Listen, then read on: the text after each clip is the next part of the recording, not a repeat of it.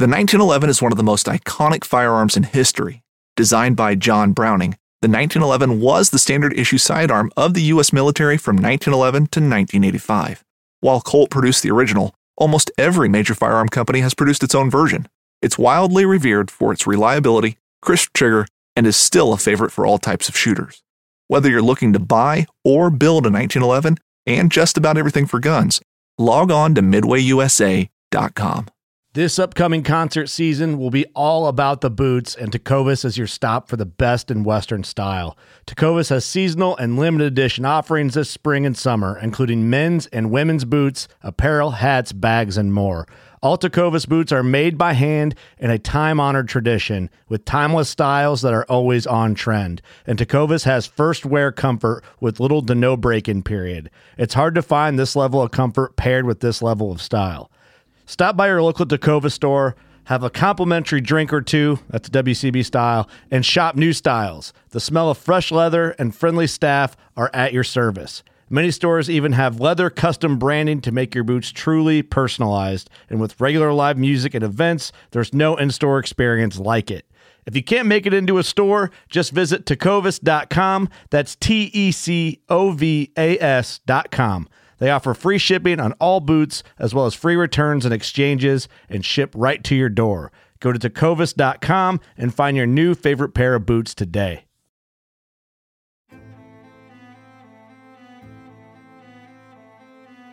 So there's a reason why I started Blood Origins. And that reason is simple. Is that I wanted to convey the truth about hunting. It brings awareness to to non-hunters that it's it's more than just killing animals. How do I start it? Brittany. My name My, is- Does my hair look okay? It's fantastic. My name is Mike Axelrod. Start again. Yeah, I hated it too. Braxton, you said something in the car to me. You said that you were living on borrowed time. Hmm. there's a perception around who hunters are, what we're supposed to be, and a, a feminist that works for a non-profit that is a hunter that has only eaten wild game for the last 20 years is likely not the thing that people think about when it comes to a hunter.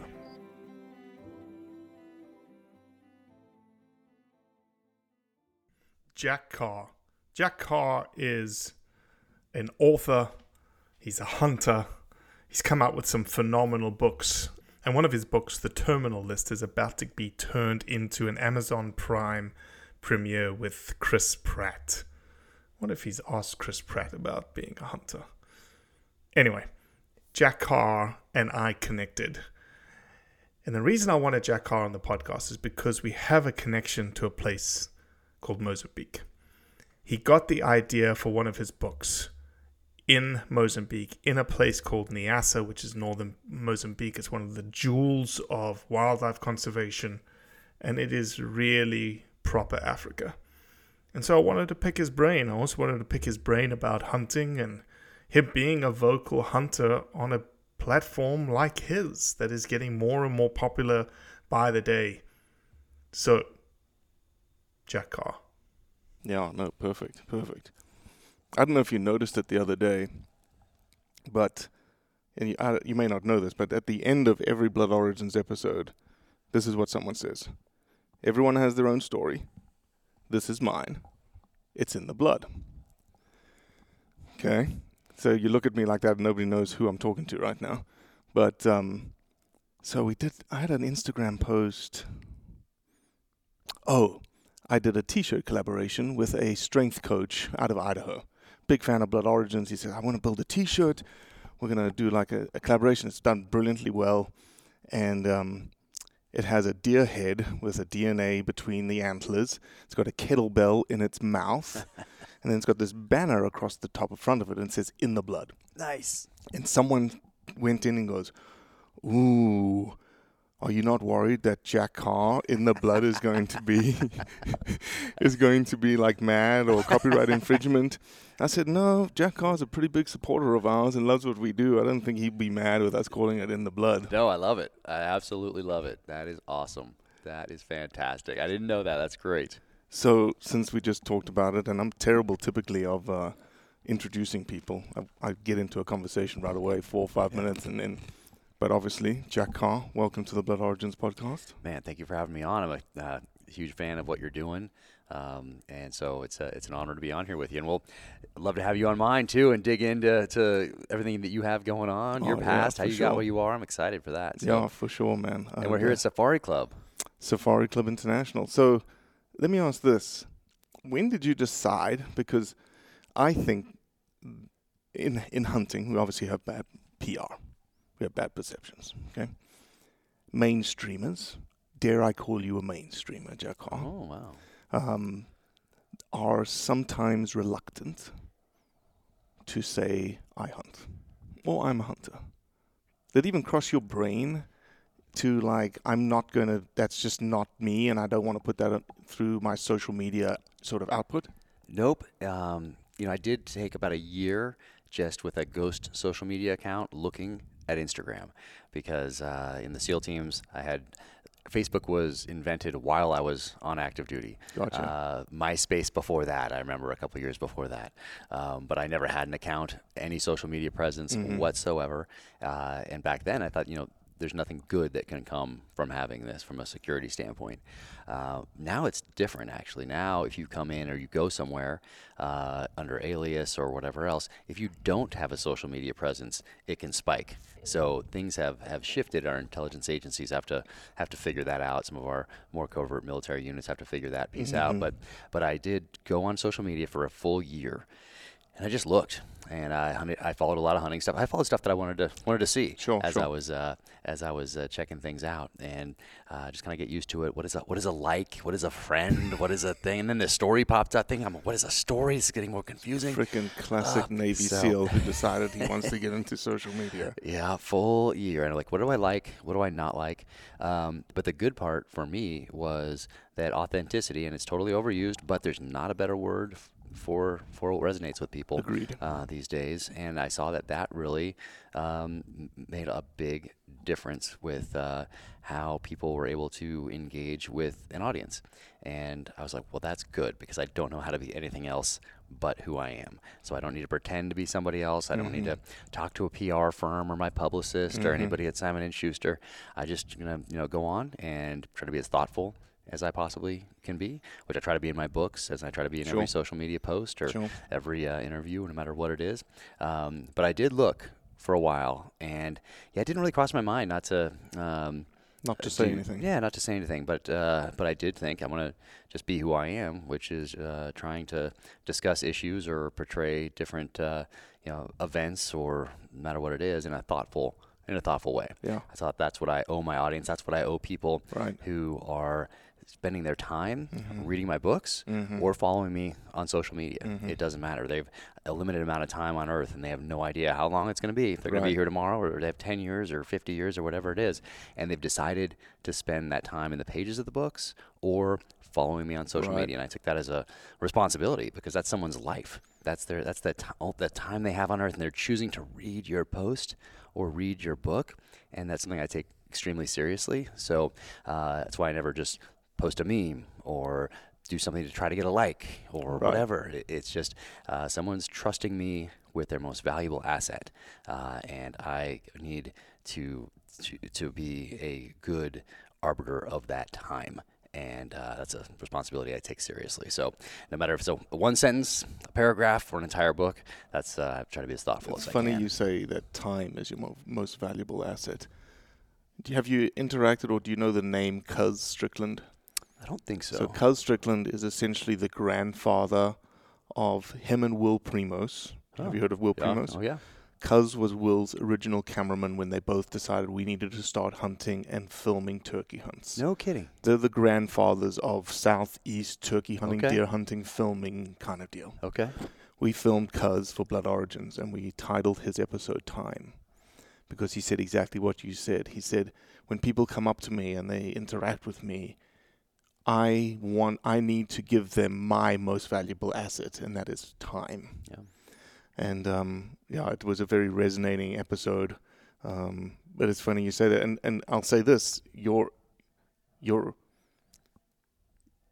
your rhetoric on this is why I'm going to post the way I'm going to post is rare because there are many, many, many people in the mainstream audience, one of which is featured in your new big television series. He posts about hunting, Chris Pratt. Mm-hmm. He posts about it. He's not worried about getting cancelled. But there are another there are 99 other Chris Pratts that hunt. And they say nothing. Mm-hmm. And I've always wondered if we could get a hundred of them, Mm-hmm. all at the same time, boom, I'm a hunter. Yep. Can't cancel a hundred of them.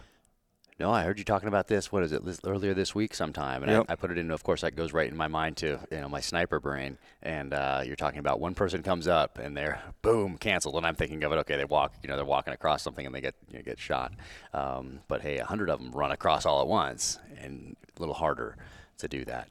Um, yeah, it's and it's God, it's such a crazy thing because. Uh, you know all these different people whether it was hollywood whether it was sports uh, whether it was finance media um, all these people came from a generation where you almost had to hunt. Absolutely. like when their grandfather and great grandfathers were starting these different companies or uh, starting a production company starting a media company whatever it might be you know they're coming out of the 1800s they're coming into the 1900s and you know people are working then they hit the depression. Um, so there's this history of, of hard work and being connected to the land. Right. and then, I mean, you know, everybody feel, faces adversity, so I don't want to make it seem like then we hit easy street after World War II. Right. Um, you know, that generation came back though.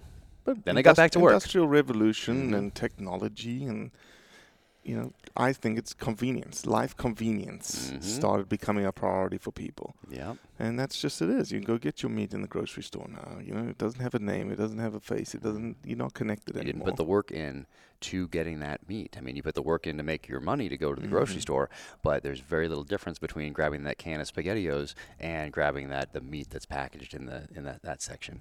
Um, but it's so interesting how fast things can change. And then also, as we've seen over this last year, how fragile society is and how it can crumble. Mm-hmm. Um, and you know, people used to be called labeled to conspiracy theorists that thought that way or talked that way or prepared a little bit. Oh, you prepare a little bit, you're a prepper.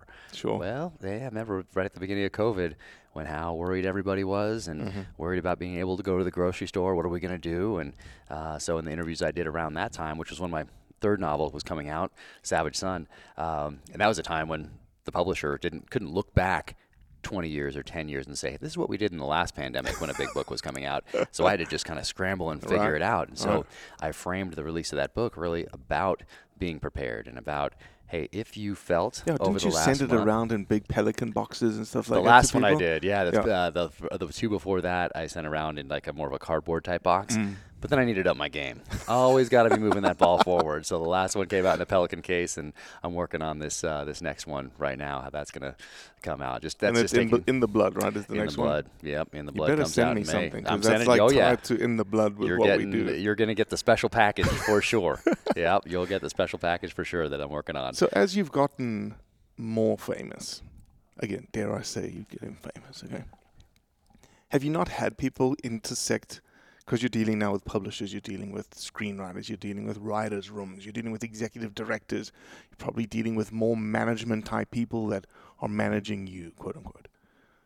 Anybody come into those circles and say, "Hey, Jack, that hunting stuff, it needs to, you need to watch out for that kind of stuff." Surprisingly, no. Really? and uh, a lot of the people that are uh, like my agent or you know, and New York Publishing is uh, traditionally very uh, left-leaning, and many of them don't. I would venture that many of the people in the Simon and Schuster building do not hunt. Right. Uh, it's, uh, I don't think that's a stretch. To uh, I've never, I haven't asked everybody, of course, um, but no one has come to me, uh, and even before that, no one on the creative side of the house said, "Hey, you might want to tone some of this down in the books." Right, and I didn't know stepping That's into this new awesome. space. I had no idea. Do you think it's different with an author? Like you just said, a book in the book, and I guess my mind never went that way, because you can really say anything you want in the book, because it's fiction, Yep. Right? Yeah. And everyone's going to take it as fiction. But if Jack Carr posts a picture about hunting a buffalo in Niassa, that's different because that's reality. And all of a sudden, they are they they figured out that Jack Carr is actually a hunter.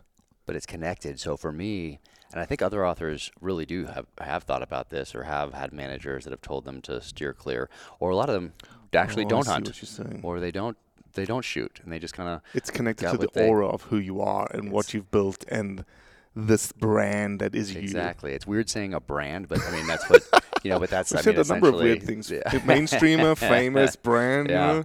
but it is, and it's. Uh, I mean, it's connected to me, and that's what has uh, really resonated with an audience that uh, Simon and Schuster or publishing in general hasn't seen in a while. Um, and I think a lot of that is because of that social media presence. Yeah. Um, because there are those touch points with reality, whether it's in the SEAL teams, and I'm describing an ambush in a totally fictional ambush, but Yeah. I'm thinking about what it was like to be in an actual ambush, uh, or what it was like to take an actual sniper shot. Well, that's in a fictional thriller, uh, and people want to, I think, have other touch points with you these days, and social media allows us to have that. So even if someone is, let's say, anti-hunting or whatever, they appreciate the authenticity and the work that went in to one getting that animal, and then being able to uh, leverage that into the novel, uh, whether it's feelings, emotions, the actual experience itself, um, but they're reading something that's not just a figment of someone's imagination or a regurgitation of something that that author read or heard from someone or watched on TV Yeah, yeah, once or yeah, saw yeah. in a movie or whatever it is. It's like they, just like the gear. Um, most, I mean, I shouldn't say that most, but some authors they don't really have a connection with gear, with guns, with knives. Um, but uh, but I do, Mm-hmm. and I can use those things as tools to develop my characters. It's not just that I go on and type Navy SEAL knife and see what pops up, and then You say, "Oh, that it- one looks cool," and it doesn't even like wouldn't you? It's a guy in a suit. He's wearing a you know a big Rambo knife or something like that. No, it's stuff that I that I know, and it Mm. has been a part of me uh, well before the SEAL teams. I was always a gear person growing up my whole life, but um, I mean, it, it's a part of me, and that comes out in the novels. And I, I really think that's been a differentiator uh, because it's uh, it's not that common. Yeah. So you talk about the things that you know. Did you grow up hunting? So I grew up with guns, uh, guns in the house, go to the range, 30-30, uh, pre-64, 30-30, old uh, 22, uh, another Colt, uh, 22 Colt Woodsman. Uh, so we would shoot. but My You're family. talking. By the way, you're talking to the most sort of na- naive uh, gun bullet individual you'll probably ever meet. Okay. Oh, really? I know I have a 270, Okay, there you go. and I think I, that's the width of the caliber. You know, I'm I'm that I'm that naive. Got it. Okay. So Okay. when you start saying all these colors, Older I'm shaking my head. I'm going, yeah, yeah, yeah, yeah. older guns. Uh, so my dad's uh, and and and his uh, parents' generation type of, of firearm. Okay. Uh, kind of from the like let's say the 1920s up to the, the early 60s. But Dad didn't Um, hunt. No, no. So didn't hunt. I always wanted to though. I had this. I had this. I was drawn. You had this to thing the that hunt. was in your blood. Yep. So we fished. Mm-hmm. I always wanted to hunt. I look at my friends that were going out hunting, and I always wanted to go with them. Um, but it was just our, our family just didn't didn't do that. Um, so then my I think my first my first I, I, real hunt, Mm-hmm. um, I quote unquote was uh, in the SEAL teams for sniper sustainment in uh, 20 and 2000. Uh, so up in Washington State. Uh, deer hunt up there, 300 Win Mag. Um, got a great deer, hung it in the tree. You know, it's hanging there. It's cold out, and we're slicing pieces off and searing it on the grill. And I was Oh, just fantastic. like, ah, I loved it.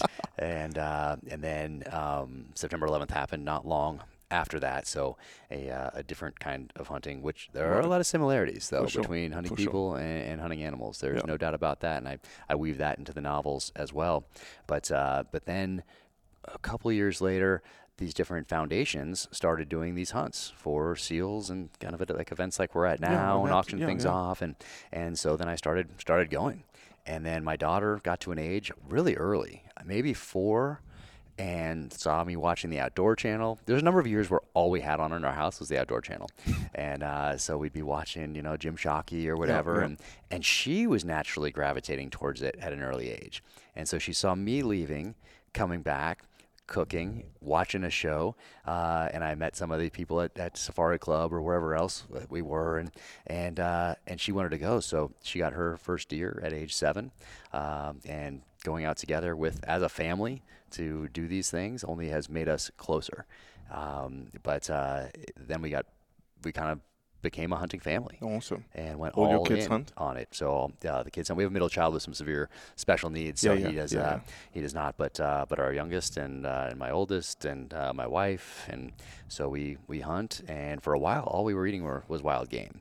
Because we were hunting so much, especially as I was getting out. Sure, Started sure, taking sure. advantage of some of this leave that I built up over the previous 16, 17, 18 years. Right. Um, and uh, you know now we have steaks and stuff like that. But uh, but for a number of years, all it was was what I was bringing back. Sure. And we loved it, absolutely loved it. I mean, we felt healthy. We had that connection. We talked Mm-hmm. about where I got it, or where my wife got it, or my daughter got it. Mm-hmm. That's the best with my daughter. So she's seven, she's eight, she's nine, and we're talking about how she got this and where we were, and that was such a great trip. And so she's connected to it again, another touch Nice, point, not just the trip, but being a part of the entire process. Process. So um, it's been nothing but uh, but beneficial for the family, and I think man, as a society, just having that connection to Mm-hmm. the land. And now I see something in the grocery store, and you think, wow, how it, like people talk about how expensive meat is, and I'm like, wow, how is this only this price because Right. of everything that goes into it Sure, of course. uh, to get it there uh, on that shelf for you to then purchase and take home and cook. Um, but uh, but yeah, we, we became a, a hunting family, and I've been very fortunate to, to, to hunt quite a bit since then. And uh, it's just a part of our lives. It's just I can't even imagine uh, a, a life or a, a family not hunting Mm-hmm. together. Well, one of the things that I, I told, so I think it was through an Instagram message or whatnot, I said to you, I said, one of the things that we're going to talk about is a special place that both of us have been to. It's a place called Niassa in Mozambique. And to set this up, I want to tell you my history in Mozambique because I don't think you know how intricately my family is tied into Mozambique. So my grandfather took the family from Germany in 54 and he immigrated to then Portuguese East Africa, Lourenço Marques. And he opened up a import-export company. And he was a hunter, huge hunter, my grandfather. And my father that arrived was an eight-year-old boy. So by the time late 50s, early 60s, my grandfather connected with the first hunting concession that there is in Mozambique and was called Safari Landia. Safari Landia was run by a Belgian, no, a German baron called Werner von Alvensleben. Werner had two PHs that are probably the most famous uh, elephant contract PHs. They were elephant contract hunters, Okay. and then they the elephant ivory trade contract hunting uh, was taken away, Mm. and so they became professional hunters. And that was Harry Manners and a guy called Wally Johnson. I think I saw a couple books actually as Correct. I was So the floor. Harry Manners has a book called My Last Kambaku. Uh-huh. My grandfather has a book called My Last Kambaku, No published by Rowland Ward Press. And so those three guys and Werner hunted in the Save River. It's Kutadas 9. And um, the stories that came out of the bush with these guys, right? So my, I'll, I'll, show you a photograph once Cool. we finish getting off this. But my grandfather and his, actually, I can, I can find it as I'm going through this. My grandfather and Werner loved buffalo hunting. And that's why I'm, I'm perfect because of Niassa. And they would use 416 Rigby. That was their that was their caliber of choice. Open sights, um, no no scope, Yeah, yeah. right? And then one day Werner had an idea. Hmm. Werner was like, "Hey, Leo. Leo is my grandfather, and he hunted everything: leopard, elephant, buffalo, but he never killed his namesake. So he never killed a lion." And uh, he Werner said, "Hey, I've seen these Maasai guys got these long stabbing spears. We need to get some stabbing spears, and we need to go hunt a buffalo with these spears." So I'm showing uh, Jack a picture of Werner von Alvensleben and my grandfather on a buffalo. But look at that buffalo. The buffalo is a proper tank of a buffalo. Mhm. Uh, what you don't know about the story is the buffalo is actually blind in his left eye, and that's how they got up to No him. No kidding. And were close enough to get to spear an African Cape buffalo. No kidding. But look, it's old school safari, right? Yeah, These yeah. guys just lived in the bush for three, four, five weeks at a time. Jeez, look at that. That is amazing. And so those are the. sp- Oh, that is Yeah, wild. they made these huge pig spears essentially. That is amazing. Yeah, that is Just huge. because they were like, well, let's just try hunting these things a different way. Like and this is the heyday of Africa, right? This is the 60s. My grand, my father was a camp boy. His job every morning was to go out and kill an impala, bring it back so that they had fresh liver and onions and garlic for breakfast every morning. I love that stuff. Oh man, look like they got some backup rifles. Those. That Oh was no, smart. for sure. And uh, and I love look at that old camera there, and look at that watch. Mm-hmm. Man, that is Old school. cool. Yeah, I love it.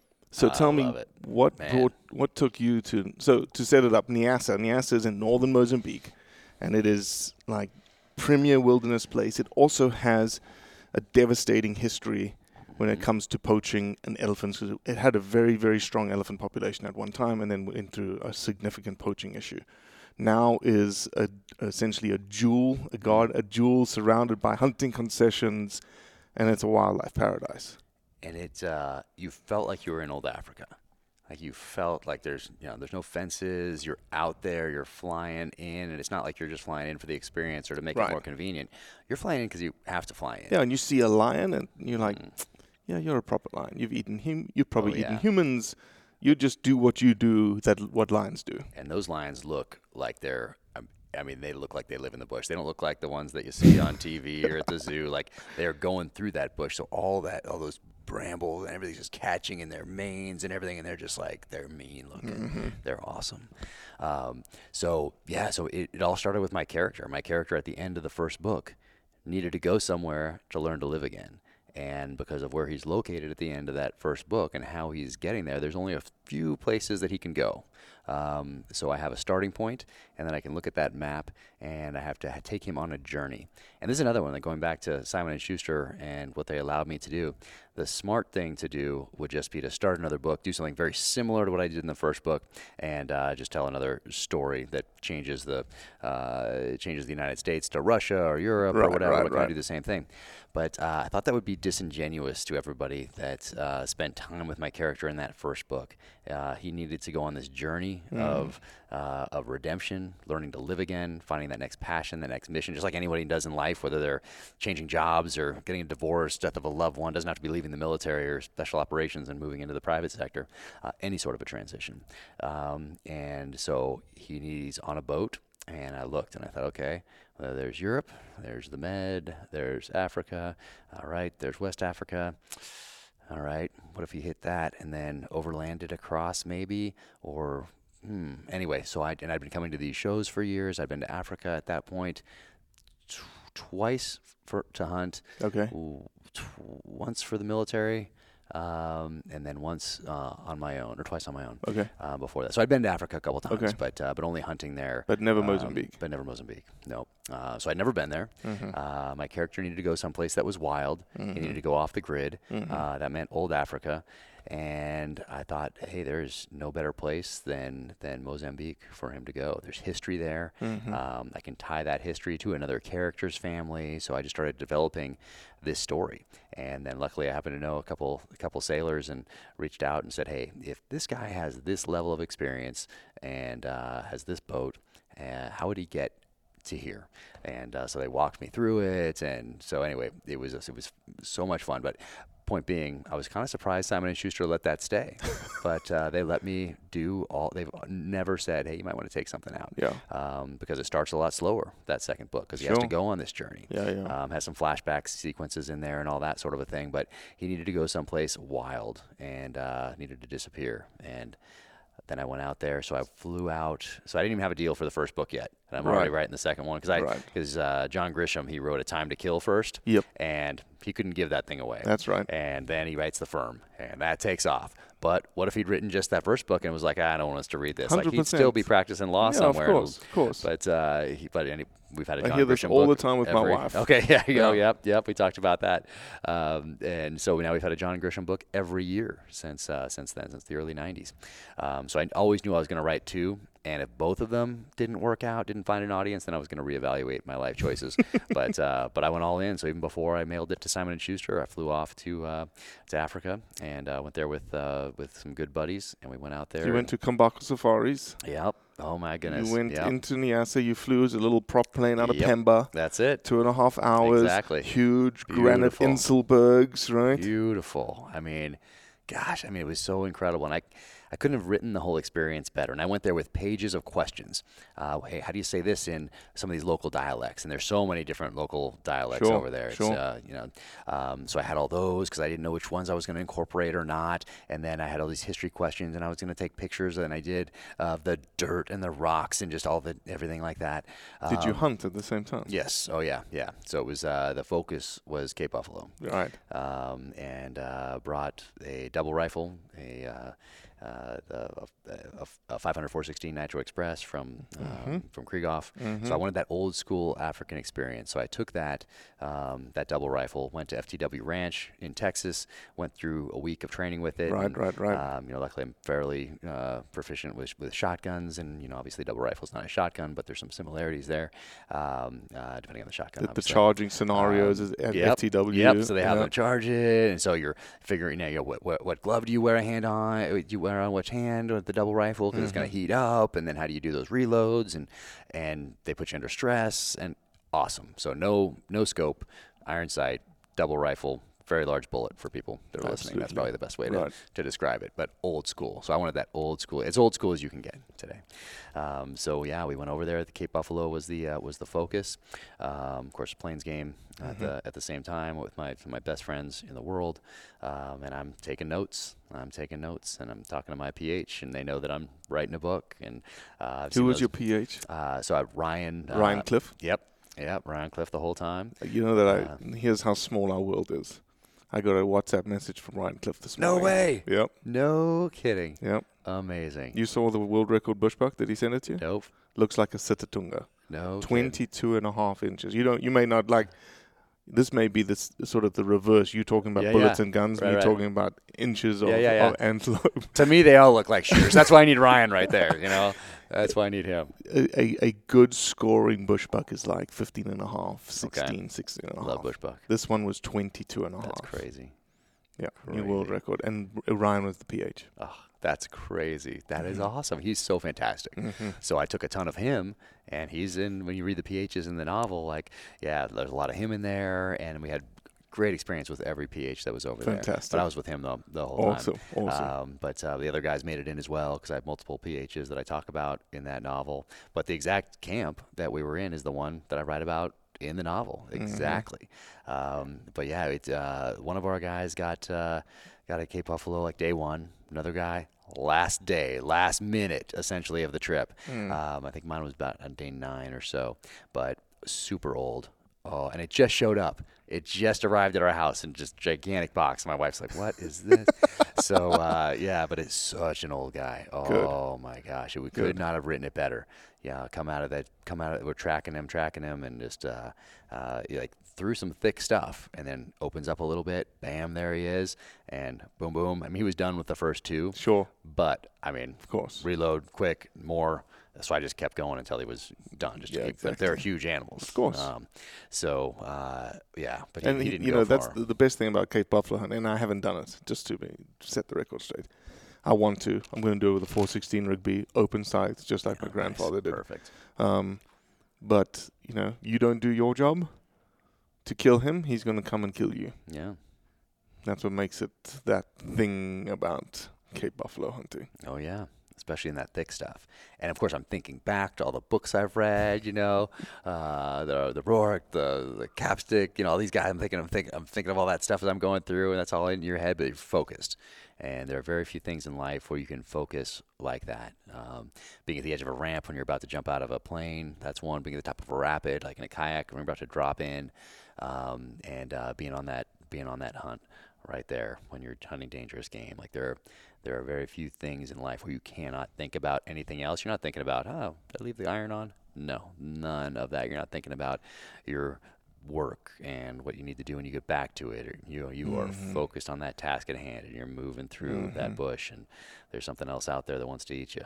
That's so awesome. uh, yeah, so I felt like it was an s- old school experience. Did I, I think I would have done it the same way if it was uh, you know 50 years ago, 60 years ago, 70 years ago? 100%. Um, and I just couldn't have written it. Couldn't have written it better. And he was old. He was old. Mhm. It was awesome. Well, I um, I'm glad that you could take a piece of like a special place that is Africa, right? That is Mozambique, this northern place in Mo- Mozambique, and infuse it into your book so that people that would never get the opportunity to go to a place like even though you're writing fiction, this is a totally true place, Mm-hmm. totally wild, and people can experience, feel it, you know, imagine it through your writing. Oh yeah, oh yeah. I mean, we heard you know, the lions roaring uh, at night, and you know, it's it's interesting when you think about people in the United States that just don't like hunting. That's all. That's all. That's it. Why That's would you it. ever kill something? Mm, Right. Okay. But and I'll have a steak tonight. They'll have a steak, and they will, uh, as, as soon as their apartment in New York or Los Angeles gets overrun with uh, a rodent of some sort, you know, they're the first people to call the uh, the exterminator. Mhm. Um, but uh, but if they don't take that time, and that's why I, I try to encourage people to read as much as I, they possibly can and study their history, uh, just to get a better understanding of whatever they are going out to make a snap judgment on based off someone's tweet who probably also didn't put the requisite time, energy, and effort into studying the issue at hand. Um, but picture Africa and a family living in, let's say, a very thin walled type of a structure, uh, and a lion walking by when your five year old needs to go out to the restroom in the middle of the night. Right. Um, okay. yeah, that's a little different. That's very Um, different. And uh, and then, yeah, of course, the whole conservation piece that, that comes into play and Mhm. studying. Hey, why does Kenya Kenya look so much different than South Africa right now as far as uh, animals go? Uh, why don't the photographers pay as much as the, the hunters to go over there? Right. Um, and uh, and why it's just there's so much more to it than a I don't know how many characters you can put in a tweet these days, but it's not that not Right. that many. It doesn't Yeah, lend right, itself right, to. Uh, to thoughtful discourse. Um, but we owe it to those cultures that Mhm. we're impacting by our decisions, even in this country, Mhm. to study the issue at hand. Mhm. And uh, we tend not to do that as a as a society for whatever reasons, because we have so many inputs. I think all the time. Um, but uh, yeah, maybe thinking about that. Uh, it's, it might be a little different if you're living living in Africa and this lion's eating your well, possibly eating your children. Sure. Um, but uh, maybe eating your livestock. Okay, now what do you do? Mhm. And now how about when the ele- elephants come through and trample all your crops for the year? Now what do you do? Mhm. Uh, maybe think that through a little bit more before you just uh, check that box on some sort of an anti-hunting measure. Yeah, one thousand percent, man. One thousand percent. Well, look, you've been gracious enough with your time. I know you've been literally talking because you were before this. You were talking for like two hours straight. so I appreciate your time. I really appreciate the support. Oh, Um, absolutely. Humbled and, and grateful for what you say about us, and um, yeah, thank you, thank you for for what you do. Oh man, it's an honor. I love what you're doing. Um, and as soon as I saw you pop up on the radar, I was like, "Who is this guy?"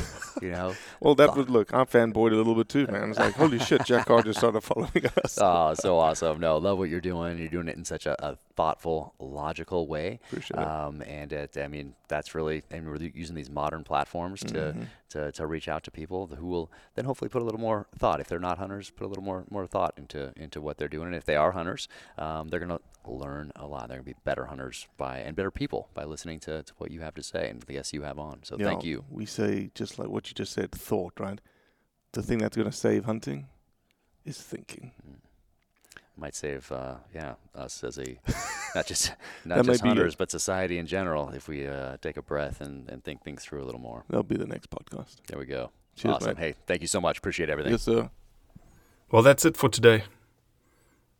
I appreciate you listening, as always. Leave a review, share it with your friends, and most importantly, do what's right to convey the truth around hunting. You go out there and the fish are where you think they are, any one of these casts could be the bite. It's the most exciting fishing that I know, right here at Hawks Cave. Oh, that's awesome! Experience the best saltwater fishing the world has to offer. Don't miss Thursdays with Saltwater Experience, brought to you by Golden Boat Lifts. Every Thursday night from 7 to 10 p.m. Eastern on Waypoint TV, the destination for outdoor entertainment. Don't miss Mondays with Into the Blue, brought to you by Academy Sports and Outdoors. Every Monday night from 7 to 10 p.m. Eastern on Waypoint TV, the destination for outdoor entertainment.